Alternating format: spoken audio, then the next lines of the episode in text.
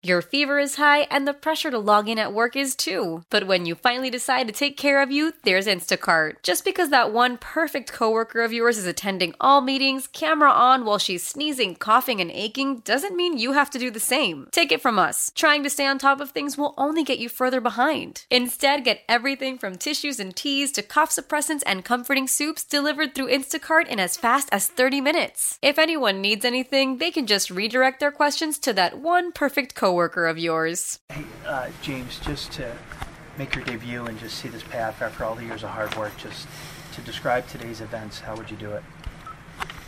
Um, you know, I think it's tough. I think, uh, you know, I just spent 20 minutes with 40 people who flew across the country to come see me pitch uh, today, last last minute notice, and um, just sharing sharing the hugs and the words with them just now outside after the game um, was probably the the most grateful I've ever been in my career, and just in terms of a special moment, it doesn't get any better than that. You you gave up. You had a 12 pitch walk to Molina, and then a base hit. That was your first like 13 batters, I believe, through the lineup. Just how did you appear? I don't know what it was like on the inside, but appear so composed for the first time pitching as a big leaguer. Uh, yeah, I think you know honestly, just uh, relying on Stallings. Um, he he was incredible back there. Really got me through it. Called an incredible game, um, and just we had a we had a good game plan from the get go. And uh, having a guy like that like that back there just the whole time um, really just allowed me to focus on executing pitches um, and and nothing else.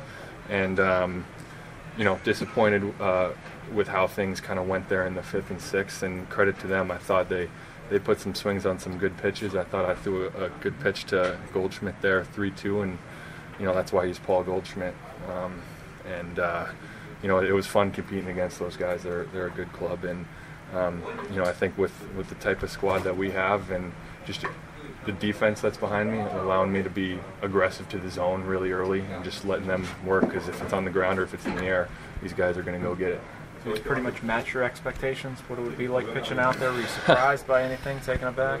Uh, you know, um, I talked earlier this week about uh, controlling what I can control and, and my focus. And, um, you know, up until this morning, I was really just focusing on my preparation day to day.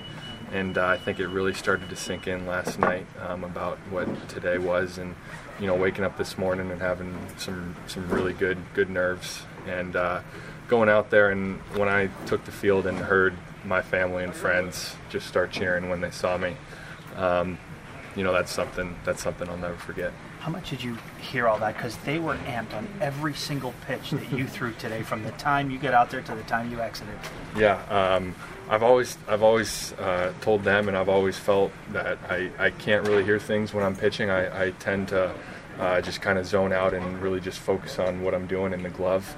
Uh, but I'd be lying if I if I said that today there weren't a few instances where I heard them, um, and that was that was special coming out of the dugout. Um, you know, going in after getting through the first inning, uh, things like that. It was it was really cool.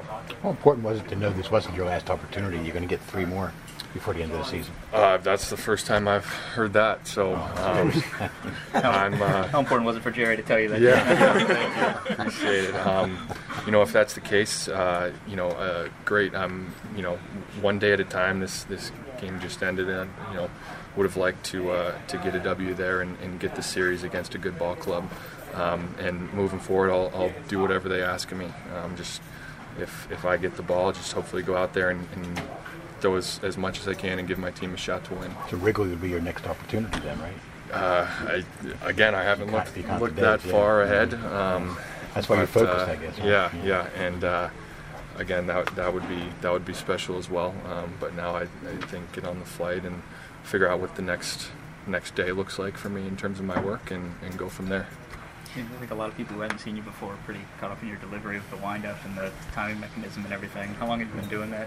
Kind of um, I changed. Uh, I turned to the side in my windup delivery um, in spring training last season, and then um, in terms of my hands and, and, the rhythm, that's never some. It wasn't something I initially started doing consciously. All of a sudden, we were looking at video one day, and my hands were just kind of doing that, and I think it was just my body trying to trying to be athletic. Um, you know, the the move from facing the catcher directly on and moving to the side um, you know, whether my body just needed a little more rhythm in that, and um, you know, I don't I don't think about it, and it, it just happens. Uh, James, your mom has a scorebook from all your starts, starting in Double A this year to Triple A to the big leagues. Your dad said there was no way he was missing today, regardless if it's opening day of NFL season. Um, just how much do you appreciate just you know the support you've gotten from them and what they've given to you to put Yeah. you in this position? when I called uh, I called my parents uh, the night I found out I was coming up uh, here. Those those two calls were really special. Um, and when I talked to my dad, and um, and then when we found out that I was pitching on Sunday, um, he said, "Well, I'll be there. You know, I, I might lose my job, but I'll be there."